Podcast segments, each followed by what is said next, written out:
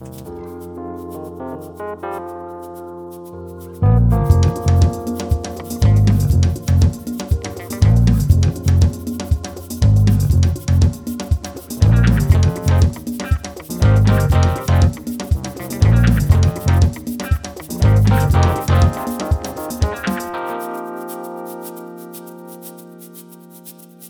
and welcome to Starts and Grafts. A happy new year to everyone listening. For those of you joining us for the first time, I'm Connor, and each week I'm joined on the podcast by emerging creative talent to discuss their journeys so far, how their work's been impacted by the pandemic, and what the future holds. This week's guest is an antidisciplinary practitioner making work through direction and sound design. She's worked at some of the UK's leading venues, including the Young Vic, and has taken up creative residencies overseas in places such as Italy, Serbia, and China. To top it all off, she is now sharing her knowledge and experience as an associate lecturer on the Performance Design and Practice course at the University of Arts London.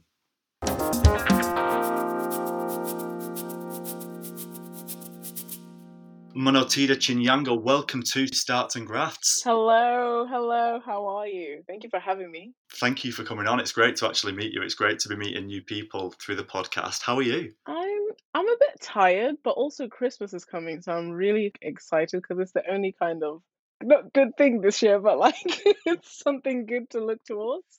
So yeah, I'm I'm good.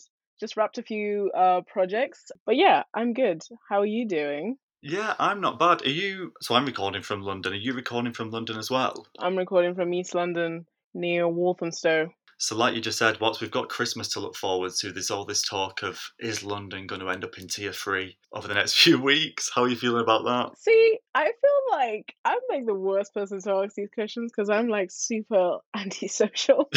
Even with like family stuff, I'm like, okay, great. This means that we won't have those annoying uncles over this year. Yeah. I mean, I'm in the middle. I, I mean, because also I've just been finished working at a few drama schools, so it's actually meant that I've had to be working within the actual place um, instead of working from home. Sure. So it hasn't really changed that much for me. Okay. And also, I'm just getting really confused on what is the difference between the tiers. Where am I supposed to be? Where should I go? But I'm just ready to stay in the house this Christmas. So whatever tier it is, I'm here in the house. That's fair enough. I think I'm going to go back up north for Christmas, and I think there's talk of Manchester and the surrounding areas going to tier two. So I'm actually kind of Mhm. jumping ship at the right time, I think, from London and going back to a fingers crossed a better area. But I'm really looking forward to chatting to you because I had a look, and just from the introduction that I gave at the start, it's clear that there's going to be so much to talk about because the list of different things that you've achieved in such a short space is fascinating. It's hard to define exactly it is what I do. I mean, I'm only kind of learning how to organize and structure it in my mind. So Mm. yeah, it's going to be kind of a mess and I may go on a tangent or I may end up somewhere else. But yeah, I'm a lot. I'm a lot of things. And in my mind, it's a lot of Problems. I think sometimes those tangents are the best places to go to, the unexpected ones. Um, so I think a really good starting point, especially for me and for the listeners, is to find out more about what you do and what is a anti-disciplinary practitioner. Hmm. Questions? Do I even know these answers?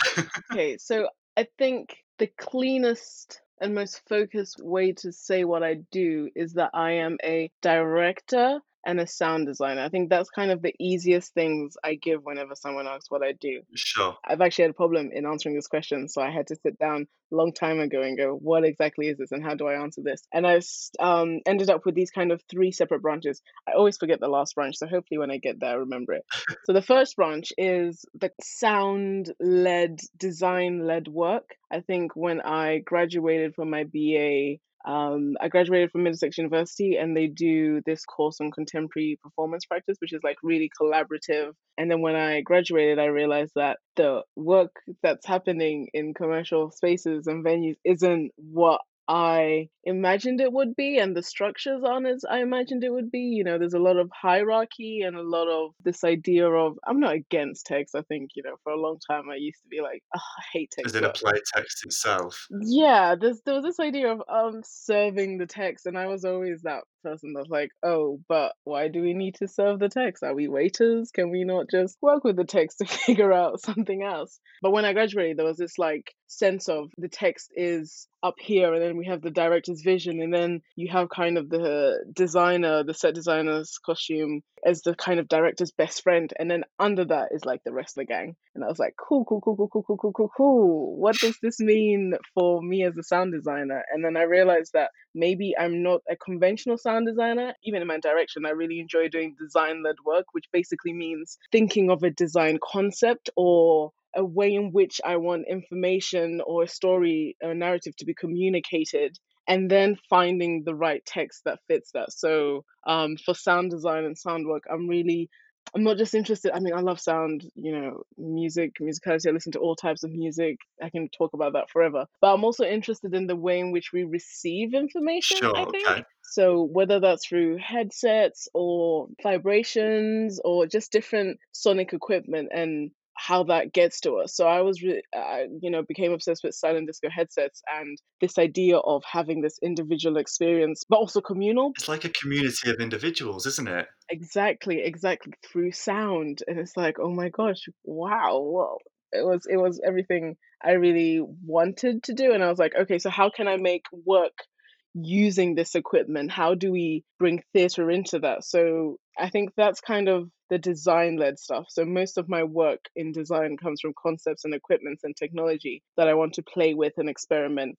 Uh, and most of the time, you know, the stuff I do is quite international. So looking at ways in which we can learn from one another across, you know, different borders, looking at cross culture, and what it means to not have English as the primary language Yeah. and how, you know, theatre with no words and blah, blah, blah. So sound was really important in that sense. And I learned a lot from that. So that's like my first strand. And at what stage did sound really start to interest you? Was that when you were studying? At what point did you think, this is for me, this is my interest? I didn't understand its power during my BA. But then when I did my MA Mm. and I started kind of reading the research papers and I read something about like earphone art and the way in which we receive sound. I remember reading, or I think someone was someone told me about like this book on the way in which interior design and how they look at sound design in restaurants and spaces and I was like, oh my gosh, this is way more than just listening to Red Hot Chili Peppers on a Sunday.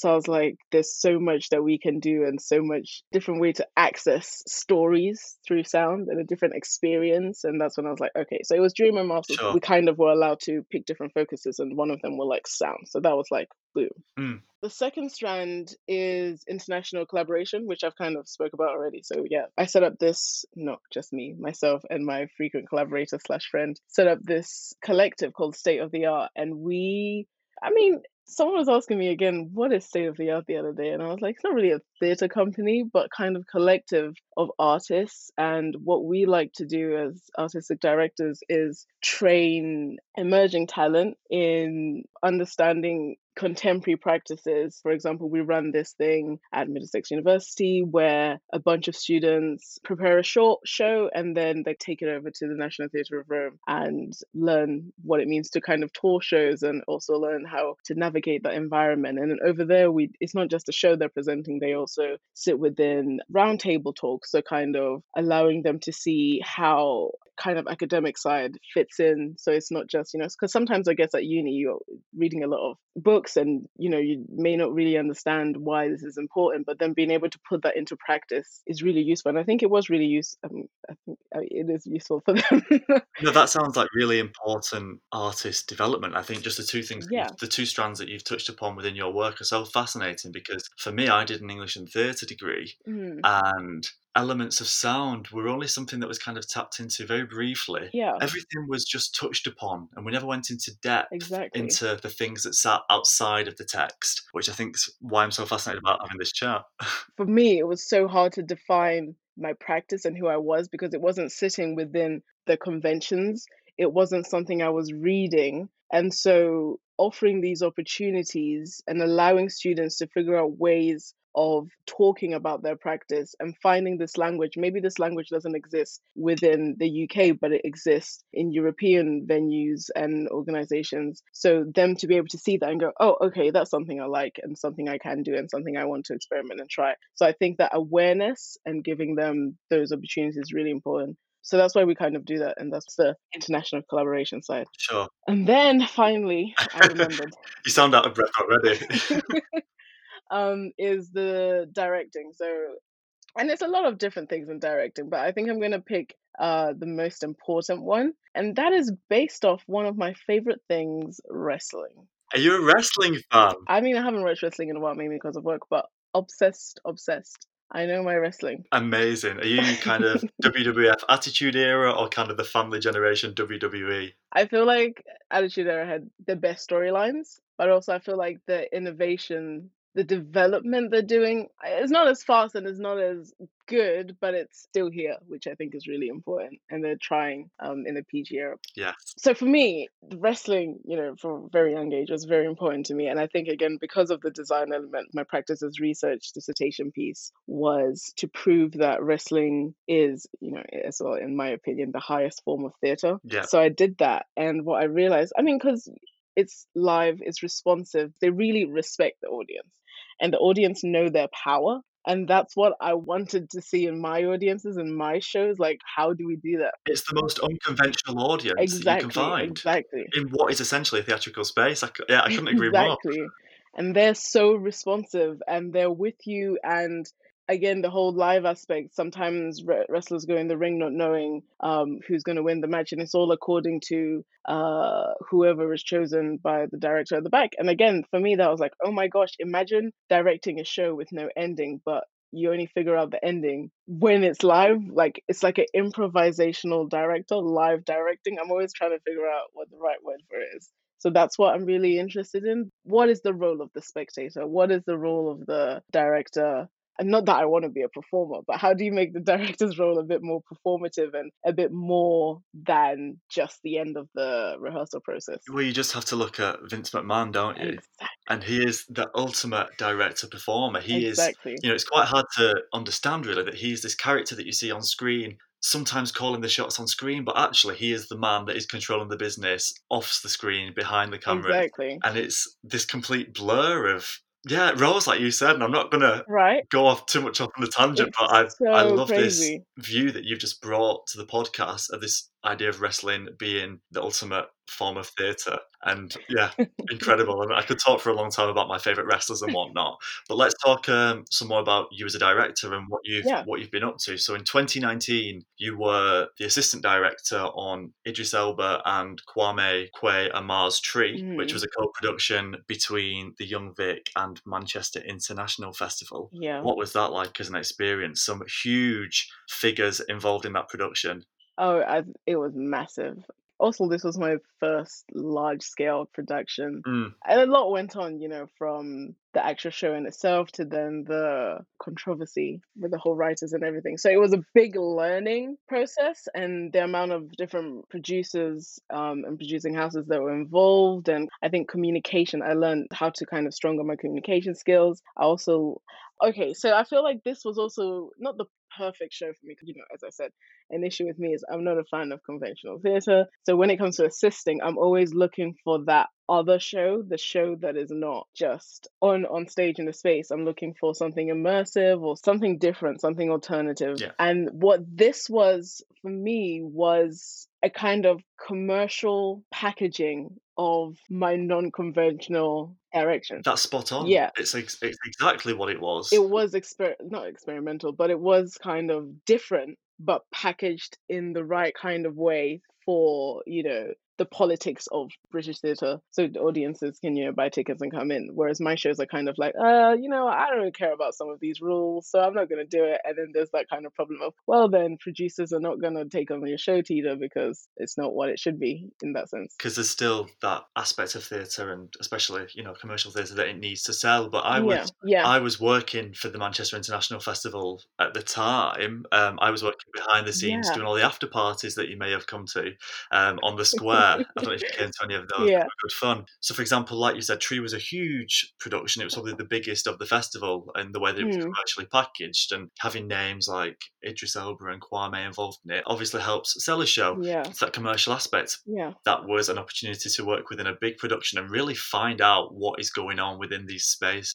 Yeah, yeah. And there was dance, there was the music aspect. It was full. It was full of different design aspects. It was full in terms of structure, organization. It was full of different areas of learning, like, you know, even in um, that whole experience of being at MIF and what it meant and who's who and what's what, um, that whole atmosphere. And then, you know, coming back to Young Vic. So Mm. my learning of how to take a show that was massive and then bring it back down to the heart of what it needs to be and and also the rehearsal room you know having all this as let's say you know big names it wasn't you know a kind of diva-esque it was just a rehearsal Sure. yeah it was just people playing in a room people speaking talking discussing Mm. and the subject as well you know everything it was just it was just heavy on every level so I think that was great for my development and in understanding, um, and also given the opportunity to just be a part and create as well. I remember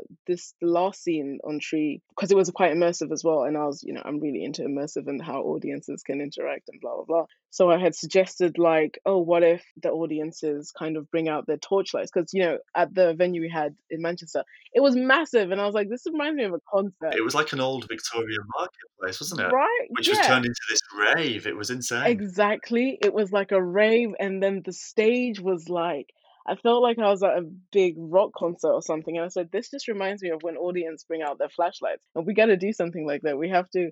Um, I remember running up to the director, Kwame, and I was saying, and I just said, I have this idea. And then there was a lot of things happening, different things. And he was like, yeah, just run with it. So being able to, I guess, having that trust to have creative input on such a level again was empowering and also made me think oh cool my voice kind of does better not that my voice didn't matter but yeah it was it was cool on every aspect.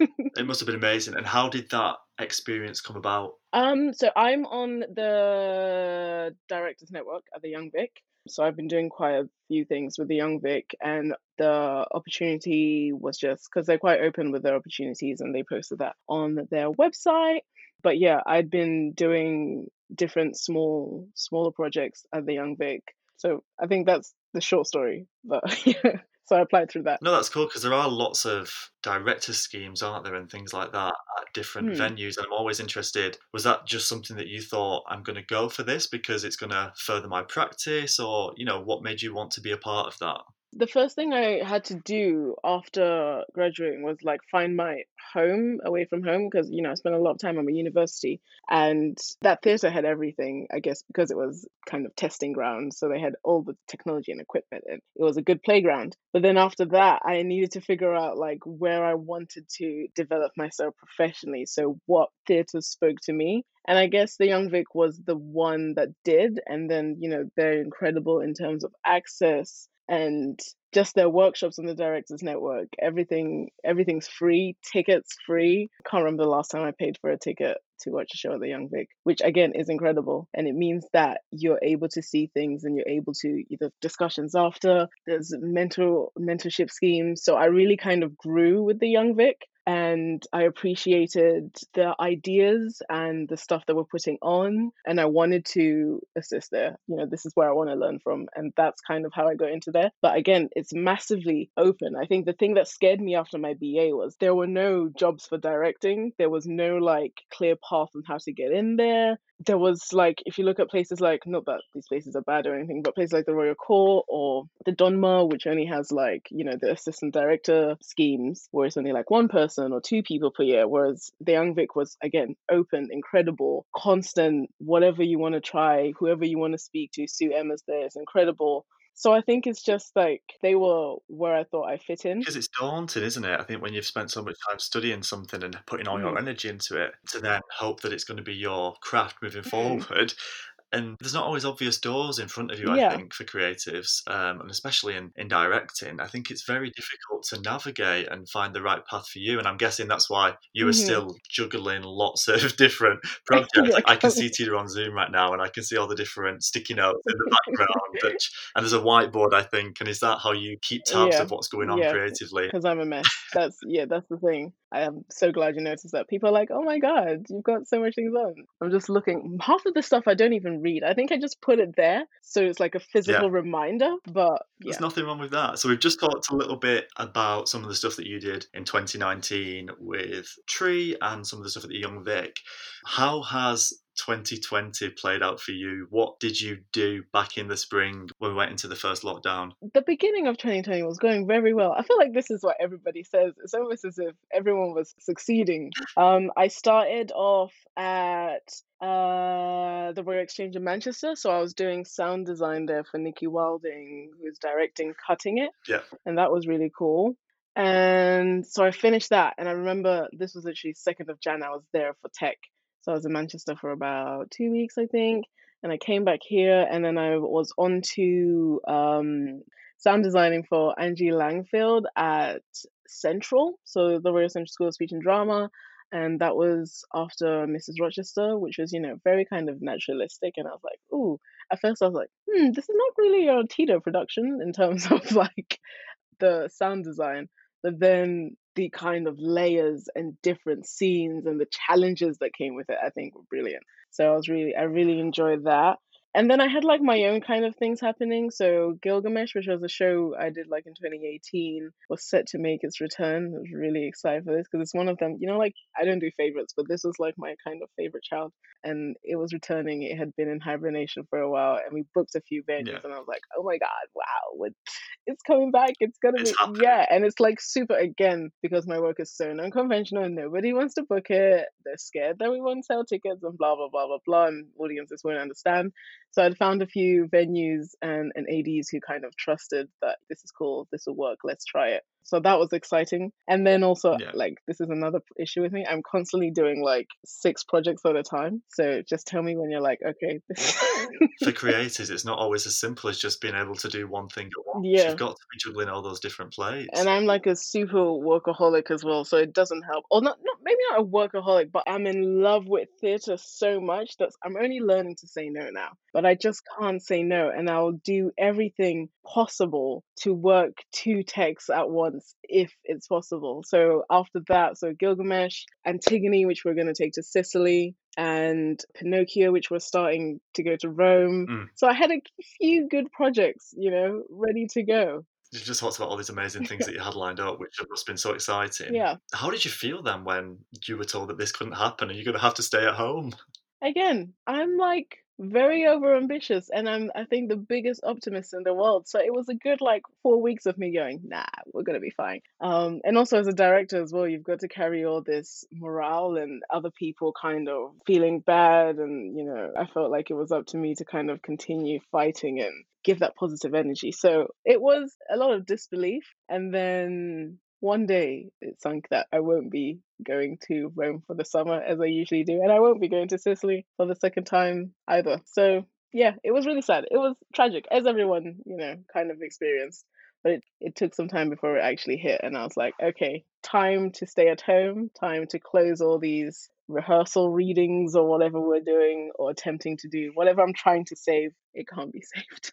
And how did you adapt then? Did you get to a point where you thought, I need to start making something? at first I was disappointed and really angry at, you know, the government's kind of response and also the theatre industry in general. I like I remember they started like, oh, live streaming and the things that were live streaming. Like, you know, there's several different politics in theatre. Um yeah, I feel like I was angry. But what was I angry at? It was something. tr- I mean, I, it, I think it was just the industry. I was angry at the industry, and then I said, you know what? Maybe theatre's not for me. I'm gonna stop here. Really? I'll see you soon. yeah, and I just stopped. I just stopped everything. And also, I remember at the time there was a lot of um, ooh, Zoom meetings, and let's sit and talk. And I was like, I feel like I was just being a bit savage, but I was like, none of this is really gonna help me. Sitting and talking about my issues right now, if I can't solve it, I gotta let it go. So I don't want to sit and like talk about how I can't get a job when I know that right now nobody can get a job, Yeah. that we're all in this kind of situation where we can't change anything. And for me, talking wasn't going to help. So I kind of shut down theatre for a while, didn't want to see anything. I think I even like muted theatre tweets on my Twitter. I was like, no, shut down any kind of like I had some workshops and stuff that I had to continue from the Young Vic, but I just couldn't find the strength or the motivation or inspiration, like because we had to transfer it to Zoom, and I was like, I can't. There was no creativity, there was no like positive feelings towards it, and I said, if I force myself, then it's gonna end up being something really bad, and I don't think it's not serving the purpose. So that's what I did to begin with, and then I started because I live with my niece. And so we started um, having this kind of family sessions where for like two hours a day we do like a skill share.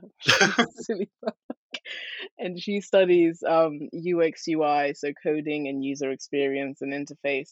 Okay. And she had her lectures in the living room. I remember sitting there and I was like, okay, interesting. I'm kind of learning from the way in which they view audiences and how they cater to audiences and what that process means and that structure looks like. And you know she would have her two hours uh, of the day kind of teaching what she knows and coding and you know i built like a small like a prototype of an app and i was like okay this is cool. I'm going to continue kind of working on my digital skills. So i got back to final cut and i said i'm going to polish. Let's see what else i can do. Let's see what else i can learn. Let's try text animation. Let's just try and see how films work how movies work live streams people how are they engaging with us? How are youtubers doing? What's netflix doing? Because you know netflix made a lot of money mm, this year. yeah, yeah. It's the one thing everyone's been talking about. so what are these processes? How are they winning and how can i kind of i didn't do it because i was thinking you know for the kind of capitalistic gain. I did it because i just didn't want to do theater anymore and i'm i was really excited about doing anything else that is kind of creative i guess. So that was my initial response to that. And then jobs started kind of slowly coming in because also this is another thing I was saying that what saves me from having to do jobs like, you know, as an artist at, at the beginning, I was working in hospitality, yeah. but what allowed me to no longer do that is because I had these other skill sets. Being a sound designer means there's different jobs coming in, and something, you know, sound is something I love to do. Designing sound is great. So I was all of a sudden, instead of like working in retail to help me, sound was kind of funding my directing, Sure. which meant I stayed in theatre. And obviously met new people on the way and made really important connections. Exactly. Yeah. So that's the next thing that started happening, I guess, after things calmed down a bit and things started to open up. There was a lot of like sound commissions, and everyone was like so excited. Oh my gosh, time we're going digital. How can we live stream theaters, Zoom theater? Oh, we're gonna need sound designers. So I think there was a boom in work for any like technically skilled um designers, and that's what I I kind of started doing, like small projects and film projects. And then I slowly started thinking, ah, okay, maybe theatre isn't that bad after all. Maybe there are things I can still get involved in. COVID, I think, allowed for this space of reflection and freedom. You know, there's obviously financial restrictions and issues and that stress. But what it meant was there were no more deadlines. There were no more like working jobs that I wasn't super enthusiastic about or working with people who said they were one way and then I entered the rehearsal room and then another way. There was n- none of that energy anymore. So it kind of gave me this freedom to do whatever I wanted to try. I mean, again, I'm privileged and fortunate enough to have like the equipment in my room and things to play with but i feel like that was the one of the most important things i learned and it allowed me to stop and pause and realize that all this time you know working these kind of six jobs to survive what was also feeding into this idea of these jobs fed into the validation of who I was as an artist. And that was getting very dangerous. You know, I was like, oh, if I work this, this, and this job, then I'm a good artist, which I don't think is right. And I don't think it's what art is supposed to be. That there shouldn't really be a structure or a path in that way. So it kind of allowed me to step out and realize that I was almost kind of getting trapped in a sense. But at the same time, it was hard to access any creativity because my inspirations come from the experiences it comes from public spaces i like to work with audiences i like to work physically i like you know encounters that i have around the world and the visuals like i'm constantly traveling you know lockdown also taught me about my bedroom never really been in here. I'm like, wow, great. You know, before that, I would just like sleep six hours and I'm out and then I'm back again in the evening straight to bed. Sure. So, because I'm constantly traveling and I'm constantly seeing things and I'm collecting and consuming visuals and seeing the way things are translating advertisements, are like I really want to be um, like a Don Draper when I was younger, which you know, not the negative sides of Yeah, it, yeah. but you know, just the advertising.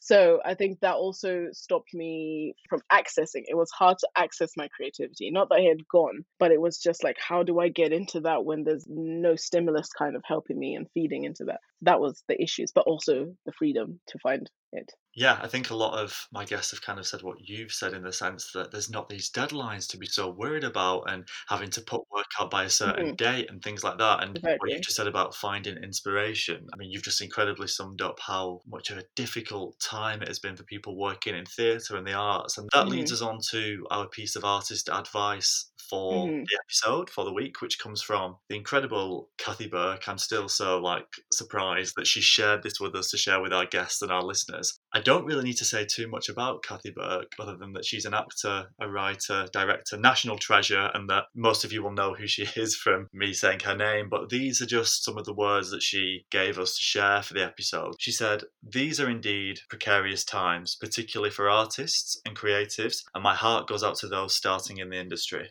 My advice would be join a union. It really pays dividends to be a member of Equity or whichever union represents your field. Making sure you understand your rights on payment is more important now than ever.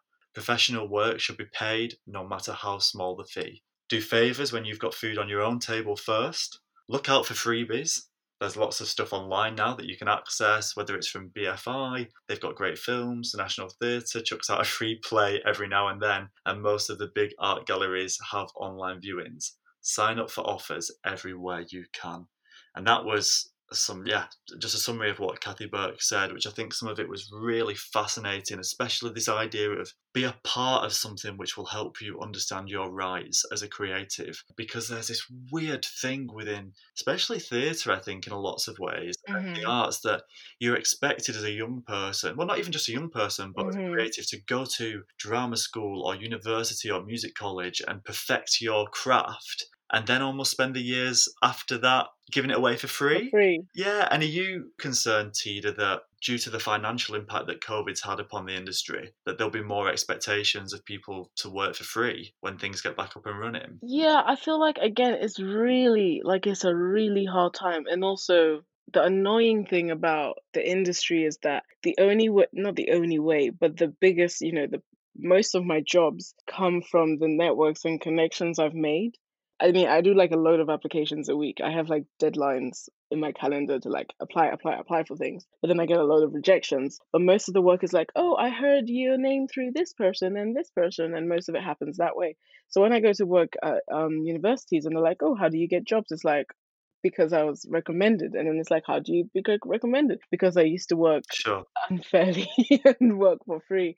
So I've, it does exist, and it does exist in other, um, not just the theatre as well, which is annoying. But 100%, I think that's a big thing I learned during my reflection. Again, that, you know, I'm chasing something that is very dangerous, and I need to know my worth and how much, you know, my art is worth and how much my practices and the processes. And people don't understand the work you have to do. So what I tend to do nowadays is like write a list of this is what I need to do. If this is the role that you want me to do, this is now step by step what the process looks like and how much, you know, according to your fee, how much that is. I recently, like, I think last week, there was like a really small fee for something, and I was like, oh my gosh, but this director is so cool and I'm, I really love this. But really and truly, if I take this job, I'm going to have to make sure I'm working another three jobs to survive, which makes no sense. Yeah. How is that possible? And then there was also like conversation of like, maybe you don't have to be in, you know, every day. You can be in once a week, and then that covers your fee and whatnot. But what's the point? You know, again, this is me as an artist. How do you connect to a project? Maybe it's because I'm also a director, I'm not just a designer. How do you connect to a process if you're only in there once a week?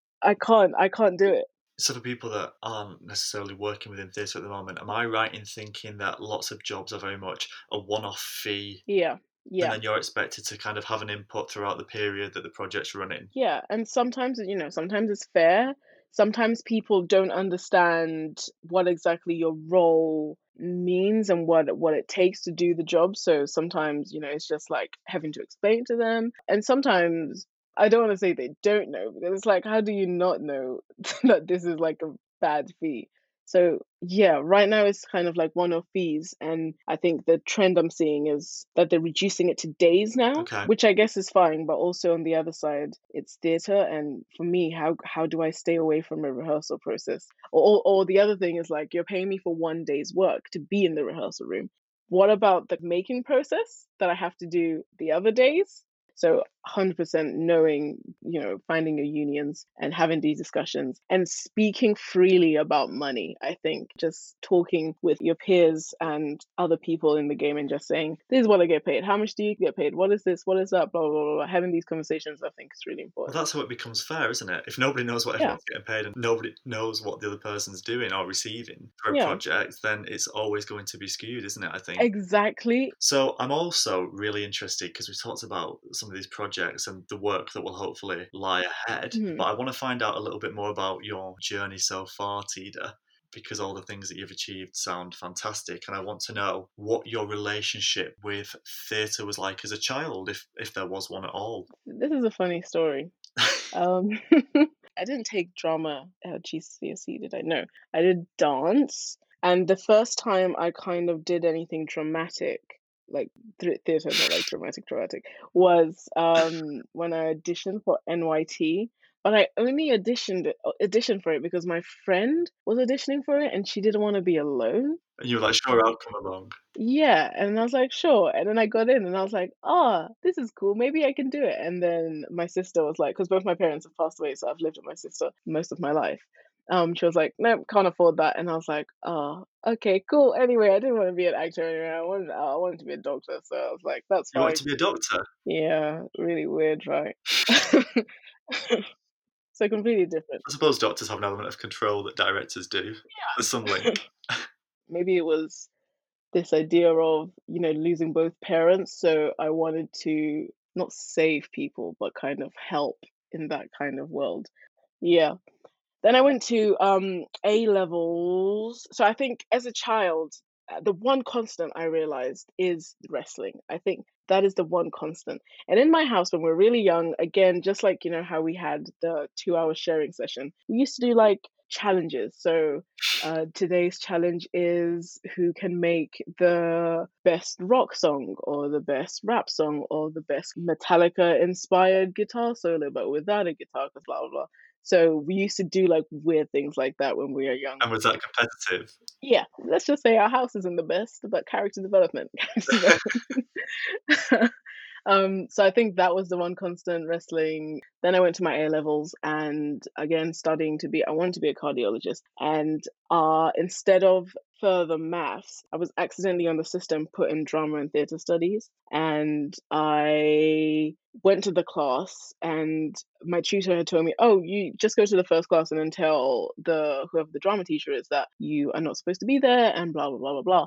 But I went in the class and I was like, "Oh, okay." I was a bit, you know, quiet. I'm not gonna like make a scene. I'm not meant to be here. So let's just do this class. Only one drama class. Um, how bad can it be? Did the drama class, and at the end of the day, I was like, "Oh, uh, Miss Nash, Okay. phenomenal performer, phenomenal tutor, and yeah, just a really cool person."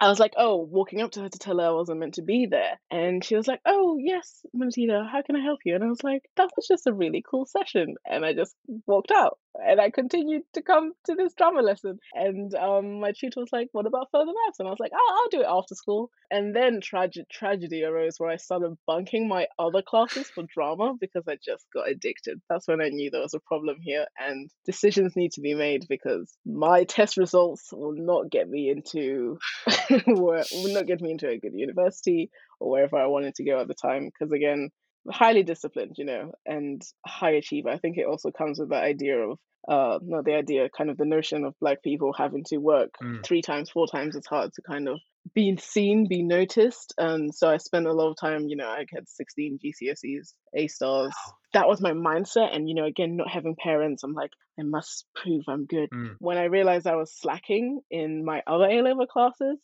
I just didn't care anymore. That's when I said, there's a problem here. There's something happening. And then Punchdrunk changed my life. That was it. Your tutor must have been incredible to have gripped you from Yeah. that first session. You know, bearing in mind that was one of your first experiences Yeah. of doing theatre class or, you know, studying theatre. Yeah, physically Yeah, well. and then I'm assuming that within just over a year's time after that first clash, you then started to consider going on to university to do that. Mm, yeah, that was the thing. That's quite a short period of time, I think. Right, to like give up everything. I remember I had this like, because I was like really good at history and they wanted me to go to Cambridge and blah, blah, blah. And my history tutor, who was also the deputy head, kind of called me into his office. And I just remember this moment. He was like, But you can be a director and still go to Cambridge and study history. And I was like, But why would I go to university and do something like I don't want to do and then do what I want to do after? Like, reflects well on them. Exactly. It was really shocking. I was like, you know, you're speaking to me. We both know what's going on here. But am I really going to do something that I'm not in love with? I'd rather do what I want to now and have no regrets because I did what I loved at that time, at that moment, and that's it. You know? So when you were making the decision to go to university, or whilst you were at university, should I say, Mhm. did a career within the arts always just seem viable? Because I'm this massive optimist, there was no doubt. I, I you know, listen, I don't really say this anymore because I don't like saying it because just I didn't understand why I was doing it either. But I wanted to be an actor, so I did apply to some drama schools, which is like so silly thinking about it right now. An actor for real? So I remember like, yeah, I'm gonna get into drama school, then I'm gonna have an agent, and then I'm gonna sell out wherever, the national, all this stuff.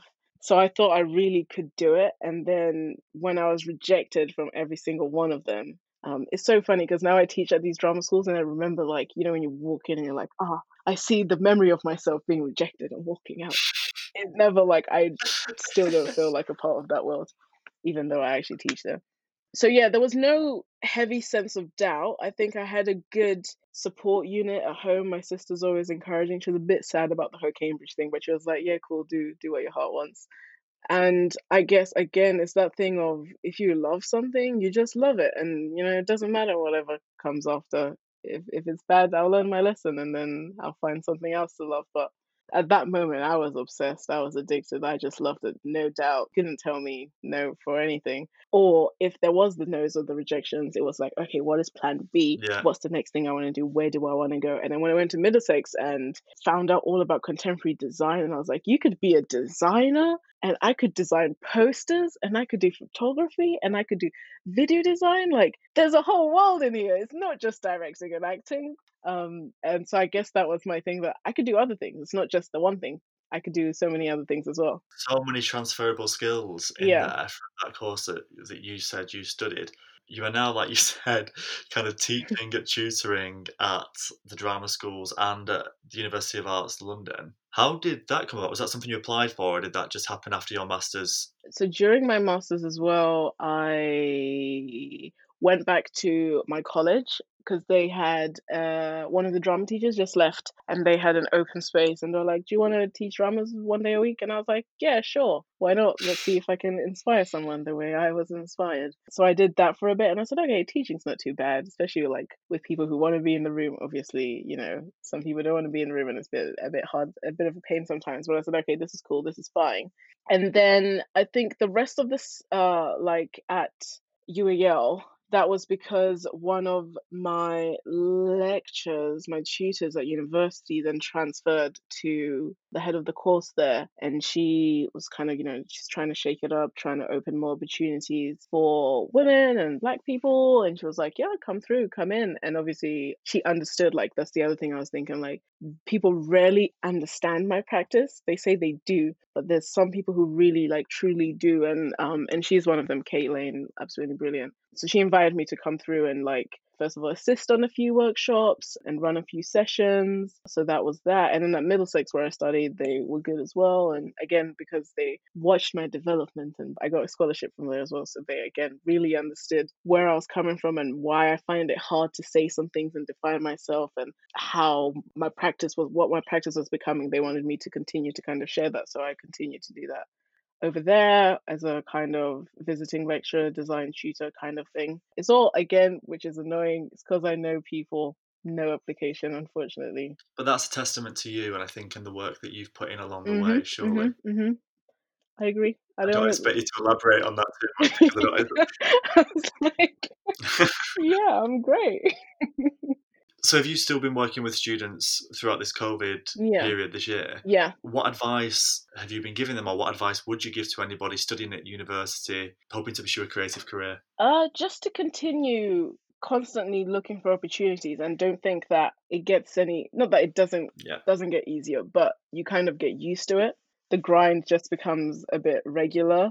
So just constantly looking for opportunities and constantly trying to find ways to develop your practice. I guess the big thing as well that I say is it's a discipline. When I'm speaking to actors, that uh, students, that just as um, musicians kind of constantly practice uh, playing violin, blah, blah, blah, your body is your instrument. And so it needs to be trained, it needs to be developed, it needs to remain focused. It's similar to what, what I tell my design students that you can't just come up with designs. You, um, I mean, you can, but it's good to find inspirations to consume as much art as you can. So look for these opportunities and that doesn't have to be like you know the grandest of the art you don't have to be at the tate all the time but art is in everything and everywhere and find your people find your group establish networks and just be nice i guess i feel like there's a lot of bad people in this industry and there's no reason to be like another big thing that uh, annoys me is like directors in tech there's these not ideas what's the word? I can't remember the word but I, i'm going to use notions i don't know if that's the right one. That tech is stress and like directors are rude and like these type of things that are kind of upheld especially like when i'm working at drama schools. Some of these directors the way they treat students i see and you know i'm like it's unnecessary? There's no need and there's no need to give these people the power i guess as Mm. the younger generation i'm constantly like you got to challenge these people hierarchy needs to be fluid you know you're a student you're there to learn so make sure you're learning and not being used so know yourself as an artist. And if you don't know yourself as an artist, find yourself. And it's all right not to know, but what is Yeah. not all right to do is not to figure out how you Yeah, can know. yeah, yeah, yeah. If you get what I mean. What you've just talked about is that finding yourself as an artist. Yeah. And as we come to the end of the podcast, I'm going to give you Yeah. the opportunity to give a little nod or a shout out to some of the people and the places that have helped you on their journey so far. Don't say oh no, oh no, because this is a big part of the podcast every week. Okay. Can I cheat it? Yeah. Because, you know, this is so hard. I, you know, this question, I'm not a fan of this question because, again, I have so many different types of people who offer so many different types of support in so many different types of ways for the different work I do. Sure. Um, like, even today, I had some really good news. And I know there's a specific friend that I'm going to tell this news to, even though we haven't known each other for that long. But I know that the belief and understanding of who I am as an artist, this person would be really happy for me and really understand why this thing is, you know, amazing. Whereas another friend wouldn't really understand that. So I feel like I hate when inspirations are favorites, but I'm going to cheat it and I'm going to do three things. Like, Go for it. so the first one is just the WWE in general. They're a bit problematic in terms of the politics, who they are, what they do, what they support, blah blah blah. But that is a source of theatre for me as a sort of design, understanding audiences, also the way in which it kind of works with TV and live experience has been really important for me. So that's the first thing. Then the second thing I'm going to say is the Red Hot Chili Peppers song Can't Stop.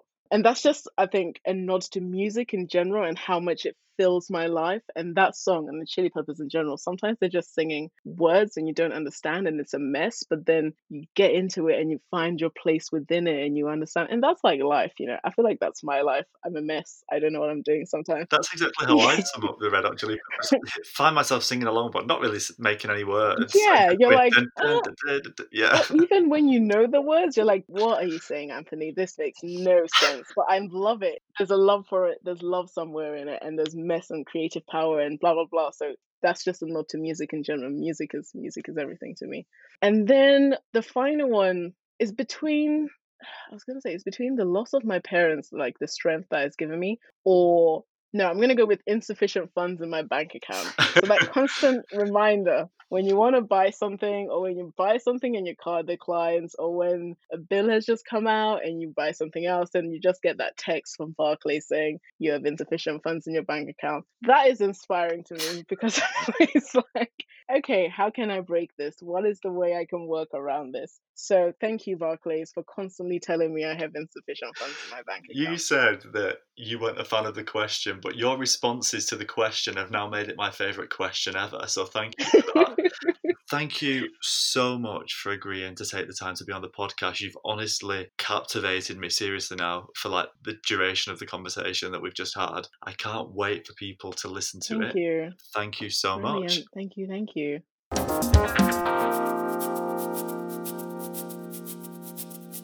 Thank you for listening to this week's episode. It was great to meet Tida and find out what it is that influences the theatre that she makes. You can check out one of her latest projects, In the Absence of Justice, on Burnt Lemon Theatre's Instagram page. Don't forget to follow us on social media at Starts and Grafts on Twitter and Instagram.